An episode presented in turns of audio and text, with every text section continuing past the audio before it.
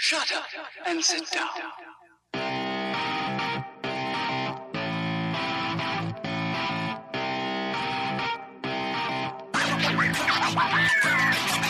Hi, I'm Corbin. And I'm Katie.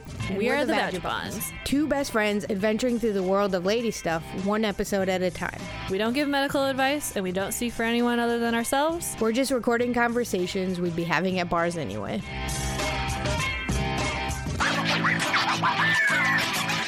Hey, Corbs. Hello. Hello. Oh my What's up? gosh. Ah, it's so good to hear your voice. I would s- I would say okay, so for our listeners, Corbin is in Sweden. I keep wanting to say Norway, but that's not true. She's in Sweden, Sweden. in uh, Yeah, Sweden. in the beautiful city of uh, uh, Stockholm. Stockholm. Stockholm. Stockholm. And uh, we've just spent the last, I don't know, like fucking 45 minutes trying to figure out why we can't record, and now we're punting. So we've I hate all technology. Yeah. Yeah. But, you know, like, let's look at it this way. Uh, not too long ago, we wouldn't have been able to do this. We would have had to stop recording for like six weeks, or it would have just been me and me and Katie. Nobody wants to hear just me and Katie. Nope. That would make me sad. know. They, they they need their cor- their taste of Corbin, yeah. which I don't know how I feel about that. Phrase. Anyway, I'm, It's fine. I love getting to hear Corbin's voice because I miss her. yeah. I miss you too. I miss being home. What? Yeah. I miss being home. Oh, okay. you cut out for a second. That's okay. Um, well, tell us something about uh, Sweden that we that we may not already have known in your week in your week that you've been there. I've never been, oh. so I there's a lot I don't know about Sweden. If you do your laundry here, you have to book a laundry time, and you can't go into the laundry room outside of your booked time. Wow. Hang on a second. Yeah. That seems Where- like it would solve a lot of problems here, though. But it is kind of obnoxious because I didn't know that you also couldn't get into the laundry room Ah. outside of your time. So I just figured, oh, you're just like do the time, you know, like you have to wash your laundry at the time, but you could still like get in and out if you needed to. Nope, that's not the case. H- how is this mediated? Do you is there an app? I mean, I don't understand. No, like everything else in Sweden, there's like some box basically that's like Swedes are very into like self service machines. Oh, yeah, that's true.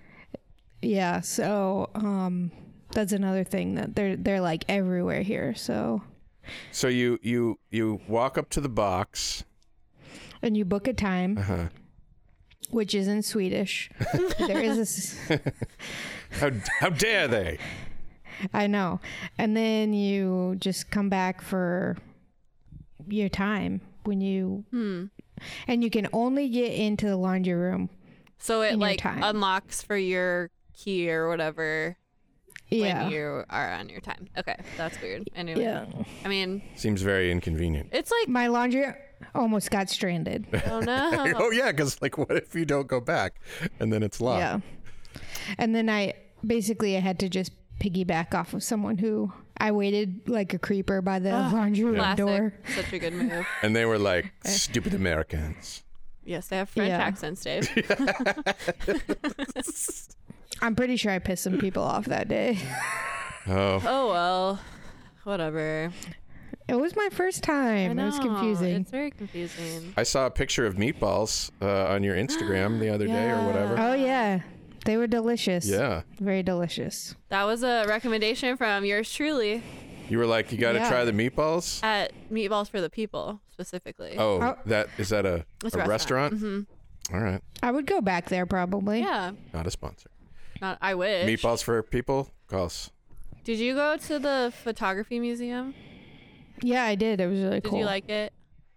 I liked it a lot. I figured They're you doing they um had this show there. It's actually pretty interesting. I forget the guy's name, but he did uh x-rays things. X-ray? Oh, What? I wish that was there when I was there.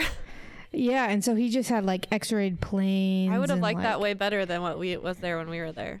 That's cool. Yeah, it was really cool. That's cool. That's awesome. Well, anyway, How- if you're in his name is like Nick something. Hmm. I forget. if you're in Stockholm, I highly recommend going to the Fotografiska, right? Yeah, Yeah. that's it. Anyway, Nice. yeah. Well, should we talk about some banter that's not about our actual episode, but I just thought it needed to be talked about? Yeah. Yeah, let's hear it. Okay, so um let's see. On the 19th of January, which at time of recording was 2 days ago, but when this comes out will be a few days ago. Um uh, President Trump said and I quote that the law allows a baby to be born from his or her mother's womb in the ninth month and it's wrong. It has to change. Which, according to this is like a meme like all over Facebook right now. But according to Snopes, it is true that he did say this. What does what does that mean? It means Okay, that if you're gonna give birth early, you're gonna go to jail. No, no, that's not what it means. I know what it means. What it means is that he doesn't. If you take this quote entirely out of context, it means that he does not know that a gestational age is nine months. Like, he mm. does not know that humans gestate for nine months because apparently to be born from your mother's womb in the ninth month is wrong.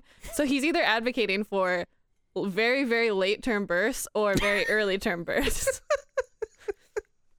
Which just the fa- the amount of things that he seems to know about anything, just like this would totally make sense.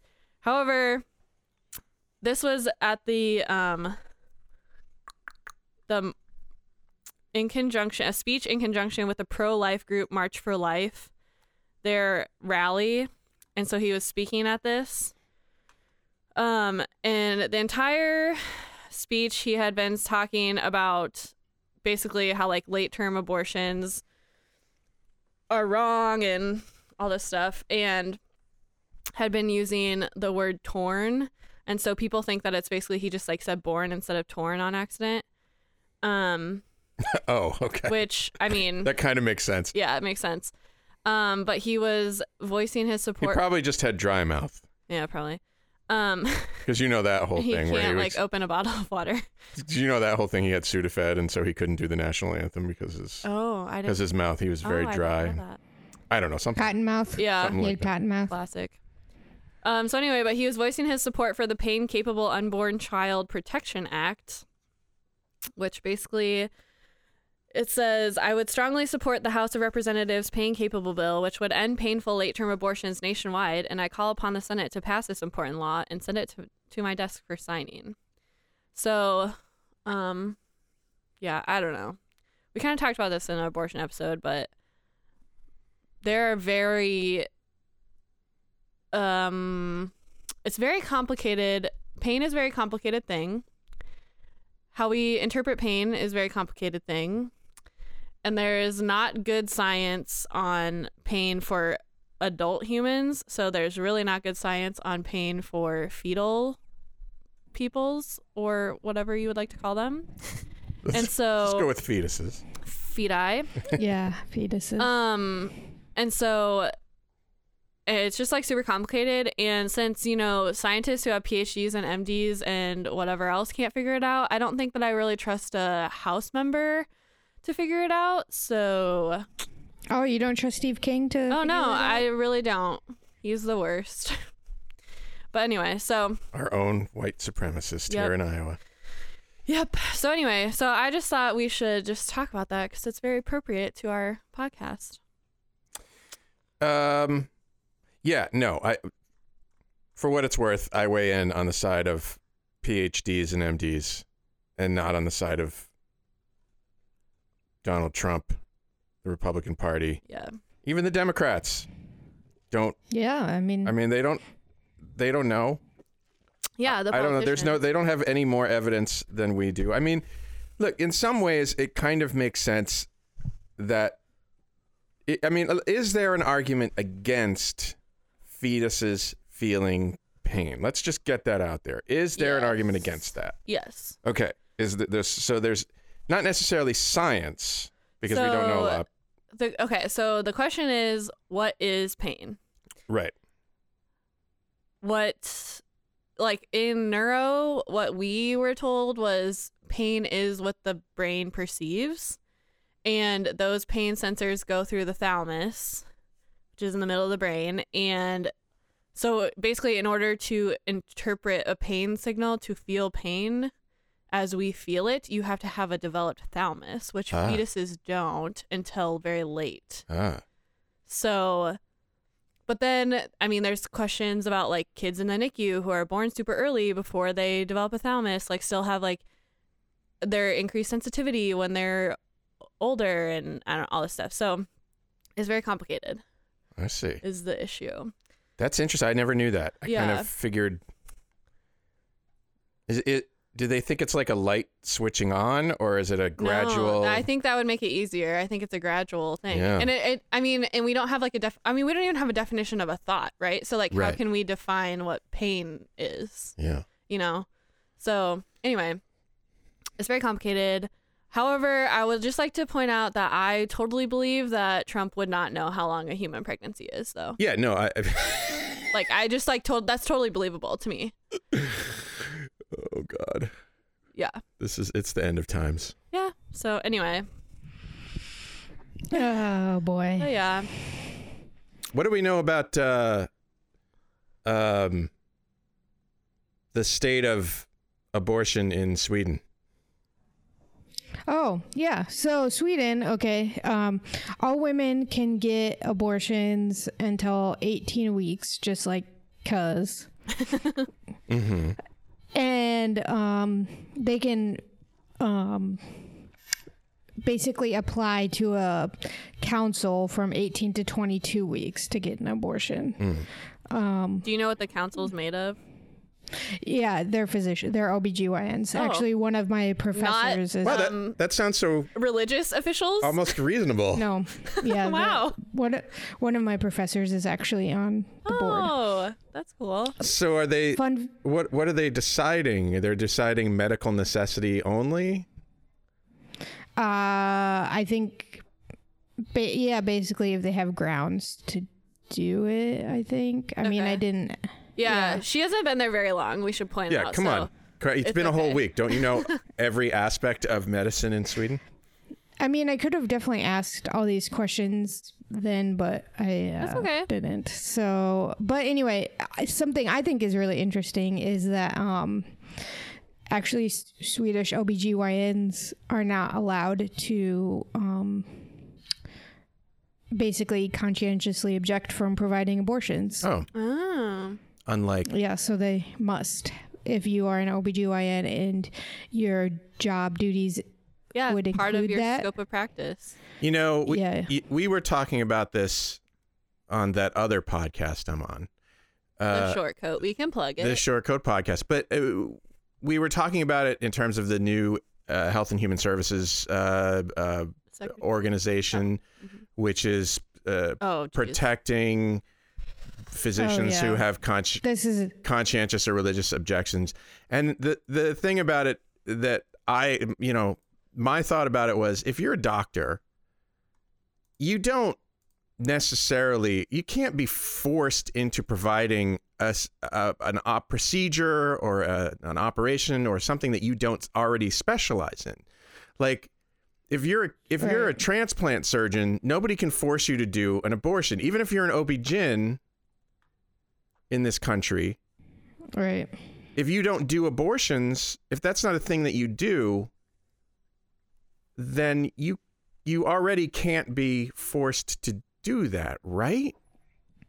Well, mean, if you're an OB-GYN, you're gonna if you're an, if you're an obstetrical surgeon, you're an obstet you you know how to do that. I mean, that's just Mhm. the thing you know how to do. Right, because Oh, like it's part of the training. the Right, proc- right. I mean, the procedure to provide an abortion is the same as the procedure to like empty Right, the uterus of like just- a right. problematic pregnancy. So it's Yeah. the same procedure. Yeah.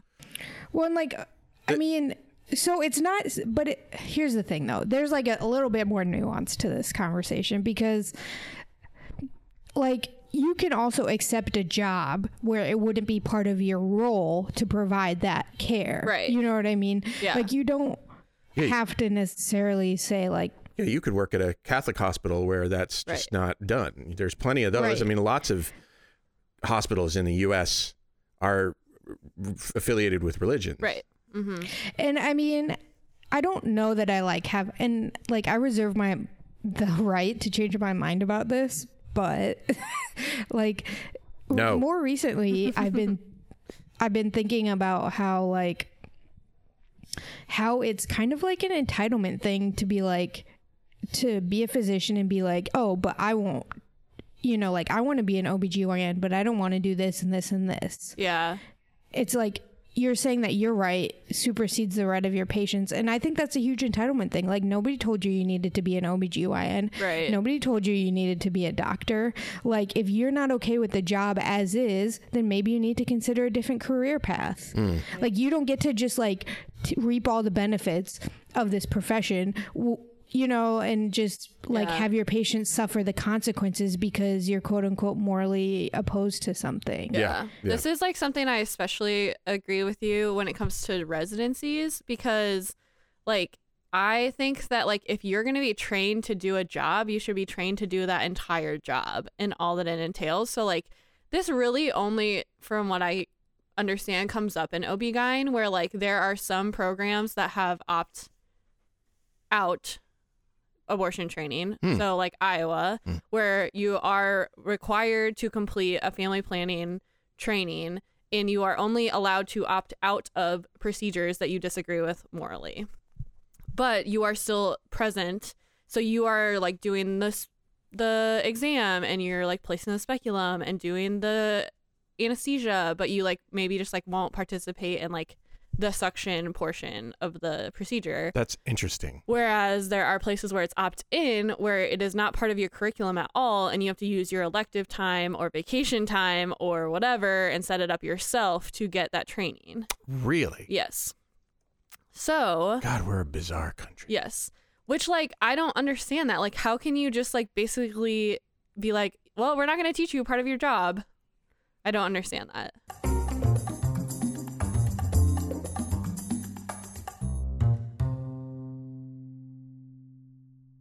You want to talk about what we're actually going to talk about? yeah let's do it Okay. So, as everyone saw on Instagram, Facebook, I participated in the Women's March this weekend. Yes. It was. i couldn't be there I know we missed you For some reason, they don't feel the need to march uh, in Sweden. in Sweden. I don't know why. Although I think They might have had a march here. I, I don't know. I tried to look. have data about that. Oh, Yeah. So we'll Data. talk. We'll get there. We'll get there. Um. So it was a beautiful day. It was like 45 degrees outside. So nice. I, I was just in Arizona and they were like 40 degrees is 40 degrees and I was like uh no 40 degrees in Iowa in the springtime is like shorts and t-shirts weather like it is like so warm here. oh I like went for a run yesterday in yoga pants and a t-shirt so Yeah. it was awesome. That's amazing. But anyway, um, yeah. So the women's march was good. Um, but we're gonna talk about last year's women's march and then also some other historic women's marches, and then some controversy surrounding all of them. All right. Uh, so we'll start with last year's. So last year's women's march was held on January 21st um, to advocate legislation and policies regarding human rights and other service other issues, including women's rights, immigration reform, healthcare reform, reproductive rights, the natural environment, LGBTQ rights, racial equality, freedom of religion, and workers' rights. So most of the ra- rallies were aimed at the inauguration of Donald Trump. Um, surprise, surprise uh, due to statements and positions he had taken during his campaign. Um, it was the largest single day protest in U- U.S. history. Um, so basically, it started because um, this woman from Hawaii created a Facebook event and invited friends to march on Washington to protest. Um, and then a couple other Facebook pages got created um, by a few different people. And so basically, these people just were like, okay, let's all combine our efforts and um, form the official Women's March on Washington.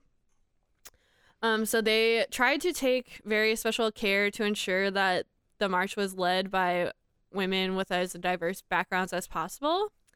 Um, and so I am, this is from Wikipedia, but it says that the co chairs were um, Vanessa Wruble, uh, Tamika Mallory, Carmen Perez, Bob Bland, and then the honorary co-chairs were Gloria Steinem, Harry Belafonte, LaDonna Harris, Angela Davis, and Dolores Huerta.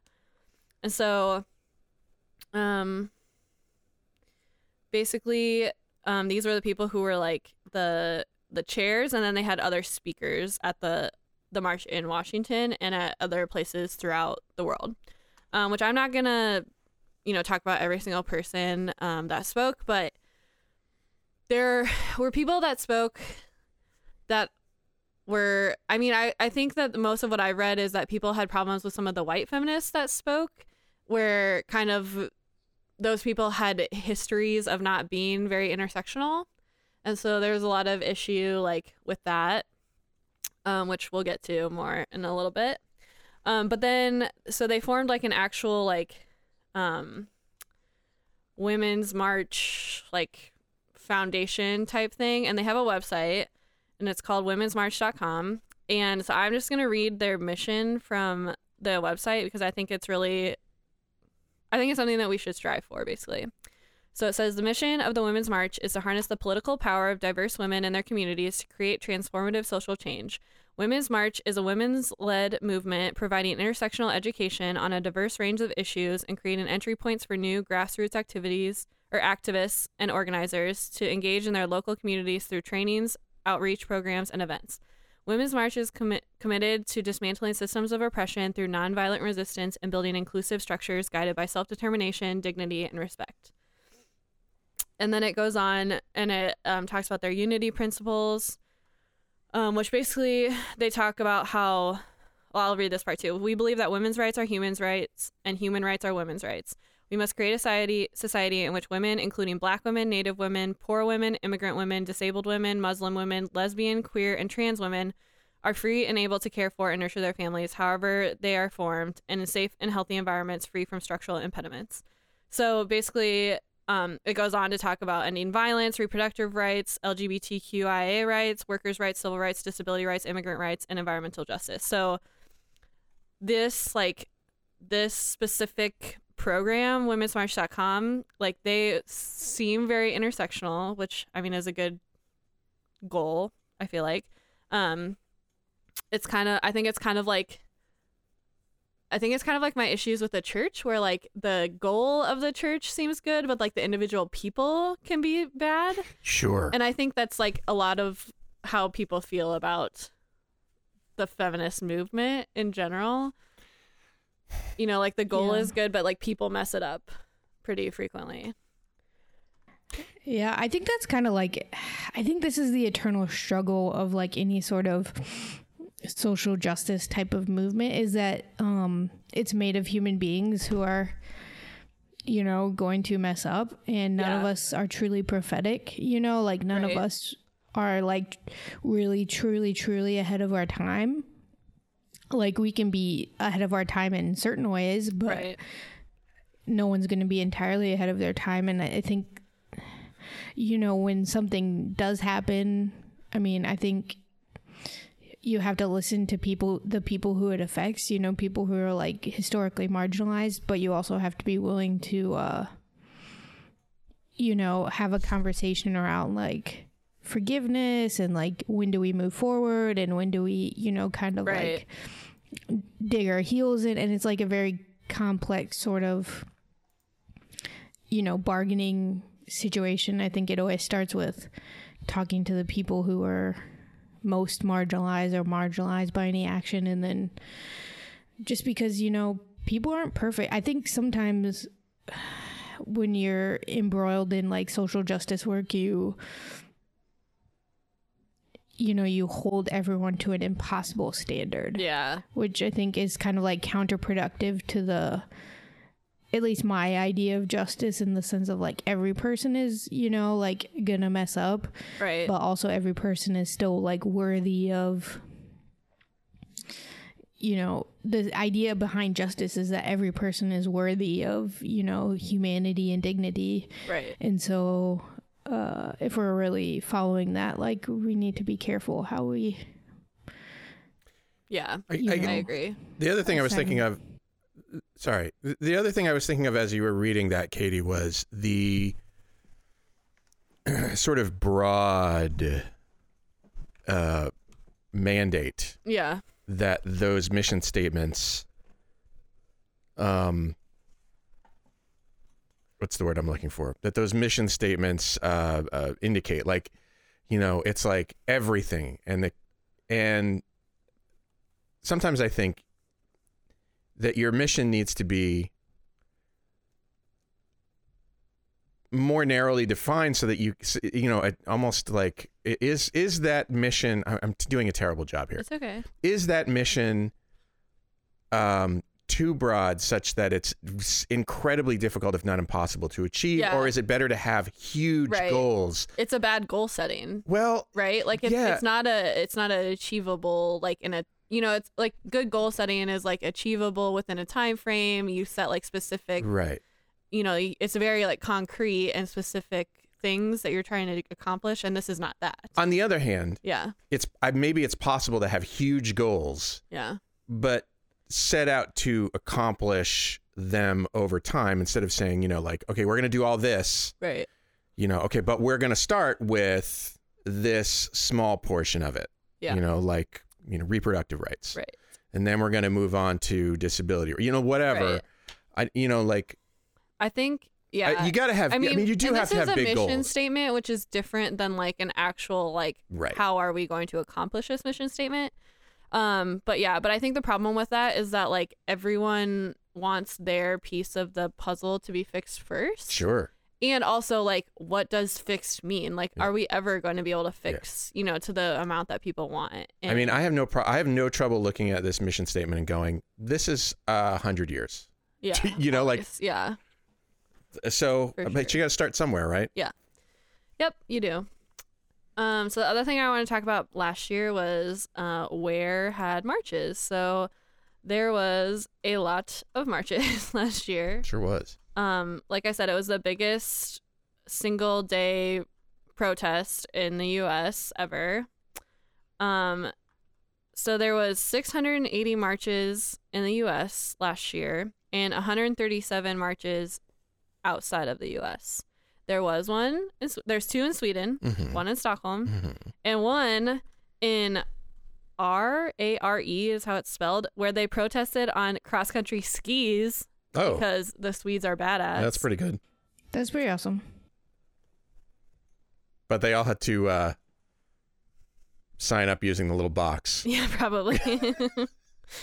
um, but anyway, and then this year there was a, a so this year's march I should talk about a little bit was basically like an anniversary march. Mhm. Um, but uh, the goal of this year's march was basically to like get out and vote. So the idea was um look back, march forward, and then like go to the polls in November. Um, because so for our non-American listeners, there's midterm elections. So even though we're not electing a president in November, we'll be um, electing number House of Re- Representatives and some senators. And so there's a lot of chance for turnover, um, which would be beneficial, uh, depending who you ask. I think it would be if you're asking us if you're asking me. uh, but anyway, so the point of this march was to an anniversary and to say like basically we're still here and to like inspire people to vote in November. Um, and there was a march in Sweden in Stockholm um, on today. I don't know what time is it. You could go. It's probably over by now. Um, was, it was today. yeah, Oh Sunday. man. it's okay. Then we wouldn't have been able to record. But yeah, so they had. I mean, they had them all over the world, um, mostly in Europe, but also in other countries as well. I tried to look at Facebook, but I might have failed fairly quickly at That's trying okay. to find it. Do, uh, can I ask, was the was the emphasis different this year? Well, I didn't go last year, so that's another thing we should probably talk about. Well, his, I mean, there there was a you know last year, as you said before, it was mostly a reaction to Oh, Trumpism. Yeah. This year, I'm certain there's some of that, Yes. but there's also been since then this whole Me Too movement. Right. Yeah. So I think that the reaction now is less to Trump specifically, although still very much against him, Yeah. but more of like the whole culture in general, like just kind of the patriarchy and like the problems with it and the problems that it causes people that fall into all the groups that I listed earlier. And I and I think like the the focus from what I could tell of this march this year was more about like let's change things in November. you mm-hmm. know, is is more As you like said, yeah. is less reactionary and more like going forward. So another thing that I wanted to point out that was really fun is there was a protest in Antarctica. I know. Was so it the exciting. penguins? No. Maybe they got penguins with them. Um, but yeah, anyway, I hope so. that would be awesome. I've been watching The Crown, and Prince Philip's Philip Yeah. uh, aw. visited Antarctica. Yeah. Oh, there was two in Antarctica, one at McMurdo Station and one at Paradise Bay. And their approximate attendance was 95 and 30 people, Wow. Wow. respectively. That's actually much bigger. It Yeah. It was like all of them. Yeah. No, it's Everyone not. went. Wow. Um, they did not carry pro. They did not carry signs because nearly all poster materials at the station are U.S. government property. so I'm glad that they were they're le- legal about it. Ah, okay. Um. So anyway, oh yeah. So I was gonna point out. So neither Corbin nor I, right? Corbs, you didn't go last year. No, I didn't go. Yeah, we were studying for step one, so we like did not know anything that was happening in the world, Yeah. and we were like Right. hunkered down in our. That's so, you know, I just want to say that that's really, I, somebody was outside my office the other day at work and uh, I, she was talking with a friend about, you know, the current bullcrap going on in America. And she was like, you know, it's really hard because I have so much to do. It's really hard yeah. to focus on these things that are outside of medicine. Yeah. It is really hard. It definitely think- gets easier fourth year. Yeah, I mean, Yeah. I think that like it's easy for me to keep up on what's going on, but, But- not easy for me to like Do like have an in-depth knowledge or do something about it. Or, you yeah, know, be it's like involved. yeah. I mean, I remember I made like one phone call while I was studying for I step one, and Yeah. I wish I could have done more. But it's like, and you know, going to all these town halls and stuff. Like, I want to do that and I want to be there, but like And, and, sometimes my schedule just doesn't Yeah. allow it. You know? A- And we should say, I mean, people who are listening to this who aren't medical students, I'm not a medical student, uh, uh, but I work with them and I know that what Corbin is saying is completely true. Like, it's not just like a, a what one phone call. Come on now, you could do better than that. Of course, you could do better, but man, Yeah. it's medical school is all consuming. So You have to reprioritize a lot of things Yeah. when you're in med Yeah. school. The only solace that I take is that like one day when I get out of medical school, I'll hopefully be there to Yeah.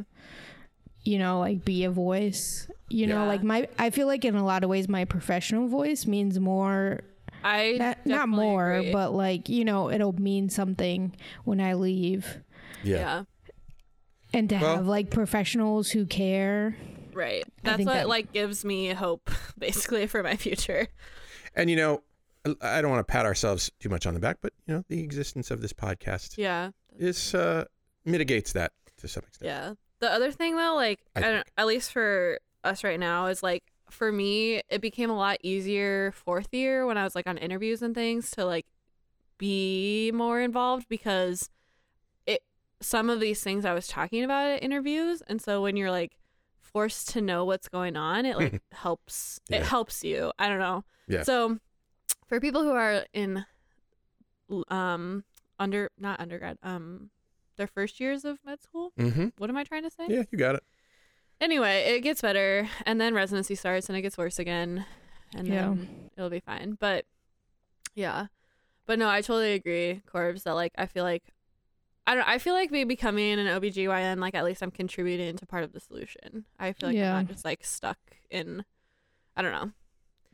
I remember like uh so my first year as an M1 I like helped organize like a die-in basically Oh yeah, I remember that. yep. uh I participated. um after Eric Gardner died and was killed Mhm. I guess by police I should say um and you know that was I mean it took a lot of and uh, I don't want know that my grades maybe suffered a little bit as a result and like would I do it over again yeah but it's also like You you pick and choose. You got to. yeah You, it's and, uh, there's a definite zero sum game Yeah, involved in this sort of thing. Like you I think we all choose like where the line in the sand is like I must act now, you know, Yeah. like and I try to challenge myself on like not being complacent about like when is the time to act, you know, like Right. when do we take to the streets sort of and Yeah. When can I be like you guys have got it. But I don't want to be, you know, be later in my life and be like I wasn't doing something when Yeah. we everything we knew that everything was going wrong. And I think and that's like it. the same thing with you know like eh, like black lives matters protests and stuff like for me that was kind of a line in the sand of like these things are really important and these things i mean people are dying and so the least i can do is get off my butt but Right. also it's like Yeah.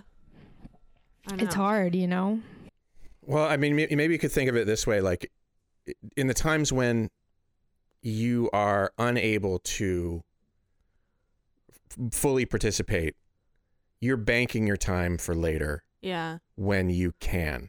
I, I don't know that there's any. I don't. I don't. uh, Yeah, that seems that seems okay to me. I. I don't know. I feel Yeah. I and it's even having this conversation like I feel bad about like you know making that it's not like you know obviously I know the the like the right choice is is uh being out there and being active and it's important and uh be especially since you know being a relatively privileged person you know it's it's but- important to not you know to know that like yeah if i don't go protest like how much is my life gonna change it's you know what i mean Right. and like yeah. But you know, Corbs, if you didn't like, let's say, let's take it to the the logical extreme. You dropped everything to go and be a part of this movement, right?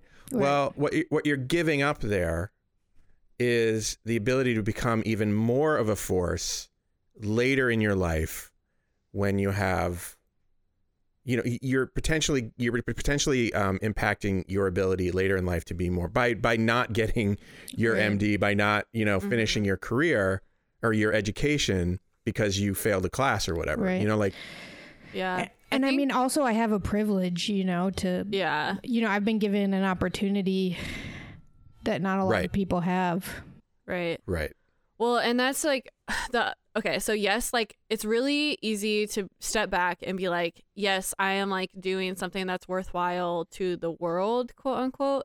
But it's also really hard to be like, I'm literally just sitting here reading a book when people are dying. yeah You know, like that's so it's hard for me is that like yes, I'm like helping myself I'm learning so that less people die in the future, but people are dying now. Mhm. right And that's like what's really, really hard for me about like sitting out. yeah yeah You know, it's and like those for- people you know those names those people deserve right? you know their time Yeah. they deserve to have people you know fight, Fight for, for their them. justice Right. Yeah. Yeah.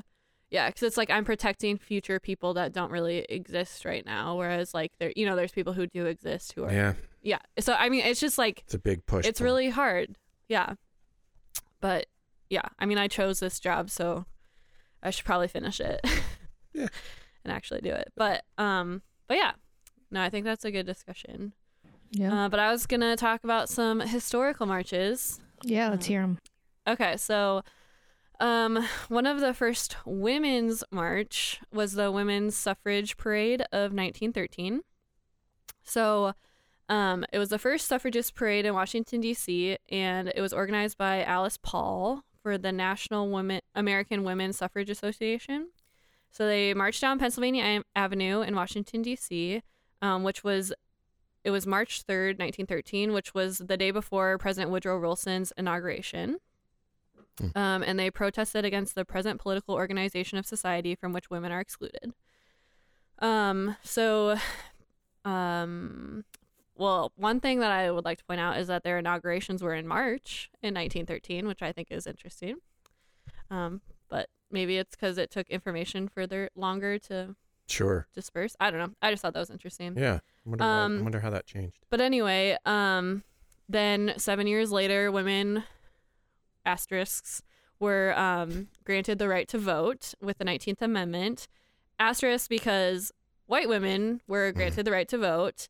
Um, the language in the amendment makes it seem that all women were granted the right to vote, but in realistic terms, African American women and other women of color basically had no like actual right to vote. Yeah. Until some in some places till the 1960s. So, I I it really frustrates me and I know it really frustrates a lot of people of color, especially when people talk about the 19th amendment granting all women the right to vote because that's not exactly true. Um so I like to point that out. And in that vein, oh, were you gonna say something, Corbs?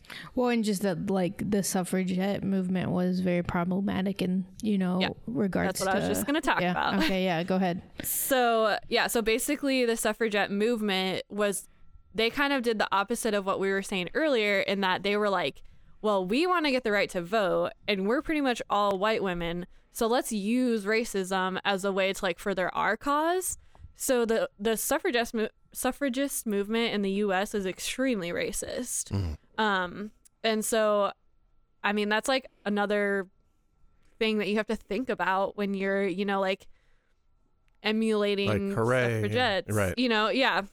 Um, but then I was going to talk. So there's an African American women's suffrage movement um, that basically combated this. Um, so two um, organizations merged to form the National American Women's Suffrage Association, which is what I talked about earlier. So um, as basically like what I was saying, as they gained support, they realized that exclusion of African American women would help them gain greater support, resulting in adoption of a more narrow view of women's suffrage than had previously been asserted. So basically, they focus on um, suffrage for solely for white women. Um, and then the suffrage movement started with women such as Harriet Tubman and Sojourner Truth, but basically, as the movement grew, it basically ignored those roots completely. Which I will point out is like the way a lot of things happen Yeah. in American history. Yeah. Um. So, uh, Yeah, it's, I mean, you know, we we uh, just finished up Human Rights Week at the College of Medicine, and one of the things that I've that's I sort of knew, but really were brought home to me this week um, was the fact that you know we all talk about Martin Luther King and his legacy, but um, there was a lot more to Martin Luther King than we pay attention to now. Um, we everybody learns the "I Have a Dream" speech, but right. what we learned what I've learned more thoroughly anyway is that, you know, he was actually a pretty radical dude. Yeah. Oh, for sure. Yeah. Yeah. I feel like I might be on the verge of getting woke. I'm not really not really sure. I think you're working on it. I'm I working on it. Good. I'm 47. It's time for me to Wake up. Uh, wake wake up. Um. Okay. So. Um. So basically, it goes on to talk about how the National Women's Suffrage Association didn't include working class women or black suffragists, and in June 1892, the Colored Women's League was founded in Washington D.C. Um, and they, under their president Helen Cook, they fought for black suffrage, held night classes. Um, they were joined by Booker T. Washington's wife, who uh, also I'm offended that they don't actually name her; they just call her Mrs. Booker T. Washington. Interesting. Interesting. Um, they joined them um, out of Washington, D.C. They joined together to form the National Association of Colored Women under the leadership of Mrs. Mary Church Terrell. Um, she was an educated woman and was named the first president of the group. Um, and they basically are who fought for voting rights for black women. Mm. So I just think it's really important to talk about them when we have this conversation. And then there's one more march that I want to talk about. So last year, when they were trying to like come up with the march and like name it and figure out what was going to happen, they wanted to call it the Million Women's March or um, Million Women March on Washington, which is problematic because there was already a Million Women March. Um, so the Million Women March, the original one, was um, organized on October 25th, 1997, in Philadelphia. And um, it was organized by, I'm, I'm going to mess up her name, Phile Chionesu, a grassroots activist, human rights advocate, black nationalist, freedom fighter, and owner of an African craft shop. She's not associated with any national black organizations, but after several months of underground organizing, she asked Asia Coney to join her, making the third national co chair. Um, the march was envisioned to intend and intended to help bring social, political, and economic development and power throughout the black communities of the United States, as well as to bring hope, empowerment, unity, and sisterhood to women, men, and children of African descent globally, regardless of nationality, religion, or economic status. Um, so basically, um, there was lots of really awesome people um, at it, um, including um, the ex-wife of Nelson Mandela, Maxine Waters, who's an awesome congresswoman, um, Jada Pinkett Smith, all, the daughters of Malcolm X, um, all kinds of cool people were there. So um, Is Maxine Waters the one with the hat? I think so. Yeah, she's pretty interesting. Person. Yeah, people call her like Auntie Maxine. Yeah. Yeah. Um, but anyway, so I just think that all of these things are important to like point out that white feminism needs to like stop co-opting other people's stuff. I mean, I think it's kind of yeah. I mean, this is always such a like. Obviously, I agree, and it's like sometimes I wonder, like, as a white woman, how much I'm allowed to like, you know, Yeah. like How much? How much you're allowed to to speak about it? Even like how much? How much are you allowed to have an opinion? Is that what you're right. saying? Not that not have opinion, but like I think what I've settled on is just like before I get ready to like say assert my opinion and like be, you know, like s- s- act like I know exactly what women of ah. color have gone through like Yeah. to Right. first be willing to listen and like also be Right. willing to like be confronted with like my own privilege and my my own like the fact that Yeah. I can be made to feel uncomfortable and that you know I should Yeah. embrace that and that you know I should embrace this you know like any sort of cuz I just I don't know sometimes I get rubbed the wrong way when I see like Mm, I don't know maybe I should not say this like Well, uh, you know like basically people like me who are all like screaming about white feminism but then also not like being willing to listen to Yeah. women of color and like Yeah. You know, I went to. Um, I was lucky enough to be able to go to Angela Rye's um, presentation this week at the College of Medicine. Um, she's a. Um, if you don't know who she is, she's a. Um, she's a woman of color, uh, activist for. Um, uh, you know, a, a black activist. Uh, she's commentator for CNN, NPR, a lot of other Mm-hmm. um, news networks. Uh, and the thrust of her message was, you know, I'm going to make you uncomfortable today, you white people in the Yeah. audience. Which is pretty much everything. Uh, which was, yeah, well, there was, a, yeah, there's- Oh. there was quite a, in that audience, there was, you know, a, a, a, a large group of African American Okay. women, especially. Um, but uh, yeah, there were plenty of white people in the audience, Mhm. and she was basically saying, you know, yeah, you guys gotta just let yourselves be uncomfortable. Um, mm-hmm. and I also think that like we need to be okay with not like having our opinions be heard on that you know of course Yeah. i'm talking from like a podcast that's like entirely I know. Yeah. I was actually gonna talk about that. you know like like some like we don't always get to be the leader of things you know we don't Yeah. always Yeah. like our opinion doesn't matter you know like Yeah. And, and and and I would encourage listener who has something to say about that um to Yeah, you know, write get in in. touch with us. Yeah. I would love that. Yeah. That would be helpful Well- for us um cuz you know, we don't want to be a-holes. So this is, I mean, this is like something I think about a lot because I actually, I don't remember who I was just talking to about this, but like, so podcasts are so white. yeah It's such a white group of people, Right. and I think, like, I mean, Corbin and I have talked about this before. Like, it kind of takes a lot of ego to start a podcast, right? Like, Yeah. I mean, especially for like us, I think about it and it's like, okay, who are we to say like, oh, we deserve to have our voices heard by people, you know, whoever wants to access it on the internet. Right. right And like, I think that like in a way our degree like does confer a little bit of like obviously we kind of know what we're talking about, but like there's lots of doctors and like why don't they all have podcasts, you know? Um but and there's a lot of like random podcasts that are literally about nothing and it's like, okay, why do you think that your opinions need to be heard by everyone? Um Right. the other issue I have is like, I just I mean, that's why we try to have guests on our podcast a lot. I feel like for me at least is like I want to hear other people's stories and I want to hear other people's opinions. The fact that we haven't had a guest of color on our podcast is something that actually bothers me and like I think that we're working to resolve.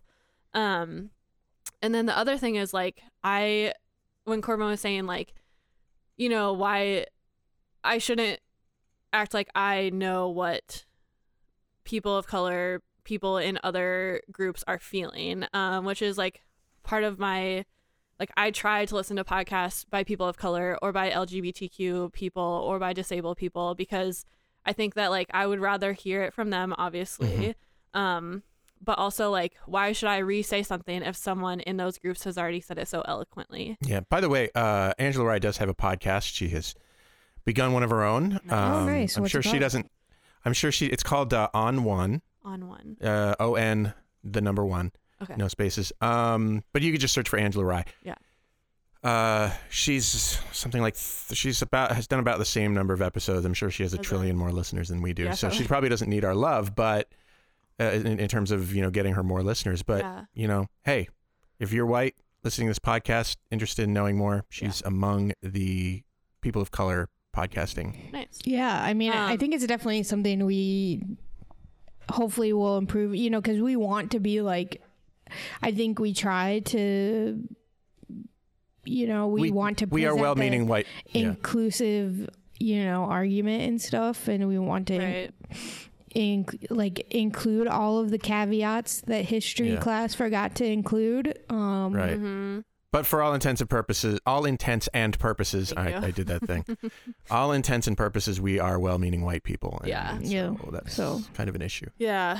Um, the other thing I was gonna say is like at least for me, so I read I want to read more books, but um another thing that I'm doing I just think it's good to challenge yourself. So like Mhm. there's a, a reading challenge. I can't remember who puts it out right now, but basically it, like you are like so my goals for the year is like to read a book um science fiction book by book by a person of color, to read a, a book in which like the main character is LGBTQ, Hmm. um, to read a comic by a like non-famous author you know like all these different things and i think it's really good to like push your boundaries and to like start just exploring those different mm, avenues of like including people different from you in Yeah. the way that you consume media Yeah. You can read really some important. Octavia Butler if you want to read a science fiction. mm. yeah I, I've also downloaded. Um, it's a YA book, but The Hate You Give. Um, oh yeah so hopefully I'll listen to that on my daily commutes to the hospital, which are an hour long. Fun fact. Ugh, Get out wonderful on a, on a train or something. Yeah, on a train. Nice. Oh, but speaking of like listening to women of color, so I've read a lot of articles about how like we need the women's march, we need people to focus on the vote, blah blah blah. But I've also read quite a few articles by women of color, women who are LGBTQ, women who are in any group about why they're not marching this year and basically how they feel disenfranchised by the feminist movement and i think those are like really fair and things that i i mean and that's why like i wanted to make this episode the way that it was and call attention to all those things that we talked about that are problematic because Yeah. like it So- is- it is a problem So the reasons are those you mentioned. Right. So basically, well, that and like, um, what? Okay. So I actually linked to this article in the show notes. Yeah. So there's a Huffington Post article, and it's titled "Why This Black Girl Will Not Be Returning to the Women's March" by S.T. Holloway. So basically, she talks about how last year she went to the march. She was like really hyped up about it. Um, and she her sign she posts a picture says not my president sincerely a nasty woman and member of quote the African Americans unquote which is reference to a quote that Donald Trump said multiple times in his campaigns um and basically she was like when I was marching people like commented on my sign and were like oh I love your sign um like go nasty women, you know, whatever. But, But- like she said, no one, especially no white people, ever commented on the bottom half of her sign, Hmm. um, which is the African Americans part. And um, also just kind of seeing like um, people who reference Black Lives Matter in their signs, like kind of the same sort of thing. And so, um, and then she also talks about like how many people showed up to the women's march last year versus how many people like show up to Black Lives Matter protests, Mhm. and how it's just like white women voted for Trump a majority and voted for I mean now voted for Roy Moore as in a majority, and so like basically how like Yeah. white women have done nothing for her her community, and so I just think it's like a really important viewpoint. Yeah. Um, and obviously I still went um because I think that I think that our you can fight for things um without excluding other things. Kind of, I mean, but it's the whole thing we talked about earlier of like how do you decide who gets your voice and things like that. But Yep. anyway, I think it's really important and interesting, Good to know. and you should read the whole thing if you want to know more. All right.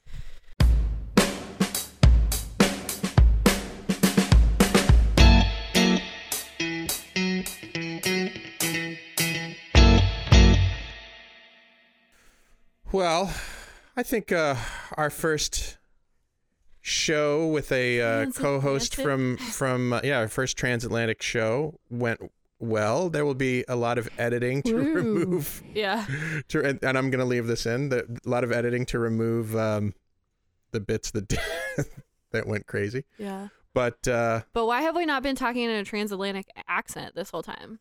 you mean like the uh, the movie accent from the Yeah. from the oh gosh, I I, can't even do it. I'm not sure how to do it. I sometimes We're I here can. from the Vagibonds podcast. Yes. I don't know. I put in like a little bit too much. what was country. that? It was like Cher. Cher joined us from. Yeah. We're here from the vegetable. Um, That's real good, see if I can guys. do- That's real That's good. That's the secret. Thank you. I feel like if you just talk loud enough and fast enough, that it just sounds like yeah, we're big transatlantic stars here at the yeah. at the Vegemons podcast. There we go. yes. You got it. Anyway, I think we haven't been doing that because we still want people to listen to our podcast. Uh, that's definitely the truth. all right. Um. Okay. So a few details. Um. We're gonna have another guest on our next two episodes. Mhm. Um. My best friend Holly is gonna come guest with us and talk to us about uh self care and then also massage because she's a massage therapist. Um, which I think is appropriate. Um, talking about the women's march, I think we also need to take care of ourselves as women too. So those are going to be some good episodes. And then uh, our um giveaway is almost over. yeah. Yes. Gotten so gotten some some lovely uh, comments from people in various Yeah, places. It's been really nice. and such good emails. I love the emails. yeah. Are we going to share those emails at some point? Yeah. Are there things to share? I think we should do it when we do the um announcement of the giveaway. okay. yeah. okay. Um, but I have been trying to respond to the emails. So if you Oh, good. uh have emailed us, hopefully uh, I will have responded to you. Um, if not, they're coming. I promise. If you if not, reply in all caps. yes. Why the, The fuck hate. haven't you responded? Um, but yeah, so I think it's like fun to actually hear that we have listeners that I don't know. I think that's been the funnest part is that I like, know. like not people that I actually know. It's not Yeah. our it's not our moms. Yeah. It's That not, is fun. It's not it's not my So, wife. you know? Um, yeah, it's great. But anyway, so keep doing it. No you offense. guys are lovely. Reminder, yeah, reminder. So if you send us an email, you get your name in the hat. If you review us on iTunes, you get a hat and your name in the hat. you get a hat You get a hat. No, filled with names. We don't you have get that your name in the hat to get a mug, which are sweet. Yeah. Um, Yeah. But yeah, so it ends um January twenty seventh. All right. Be picking, Yeah. So Sweet. And you can find us on all the social medias. Yeah. And if you want to look, if you want to look at what you might get, you could go to the vagibonds.com dot com slash store Yep. where the uh, where the items are available, and you could buy one. Uh, it helps us. You could buy one, and then you could just hope to get the matching set in the contest. or if we announce you as a winner, you can let us know which one you want. Yeah, But exactly, anyway, yeah. point is, uh, the these things help us uh, fund the show, Yeah. and uh, you know, that would be it would be nice. And tell all your friends. Yes. We need more listeners because we love you guys. Yes. So Yeah. Yes. Please share us. Yeah. yes. Should we establish a phone number that people can call and leave messages? No. You're... I don't know. I'm I don't I, the- I don't know how that would work. We That's we not a seem to very have problems millennial with thing. technology recently. yeah. Maybe when Corbin gets back. Fair enough. Fair enough. Okay. Well, we will uh, talk to you all next week. Yeah. Yeah. See you soon. Bye, friends.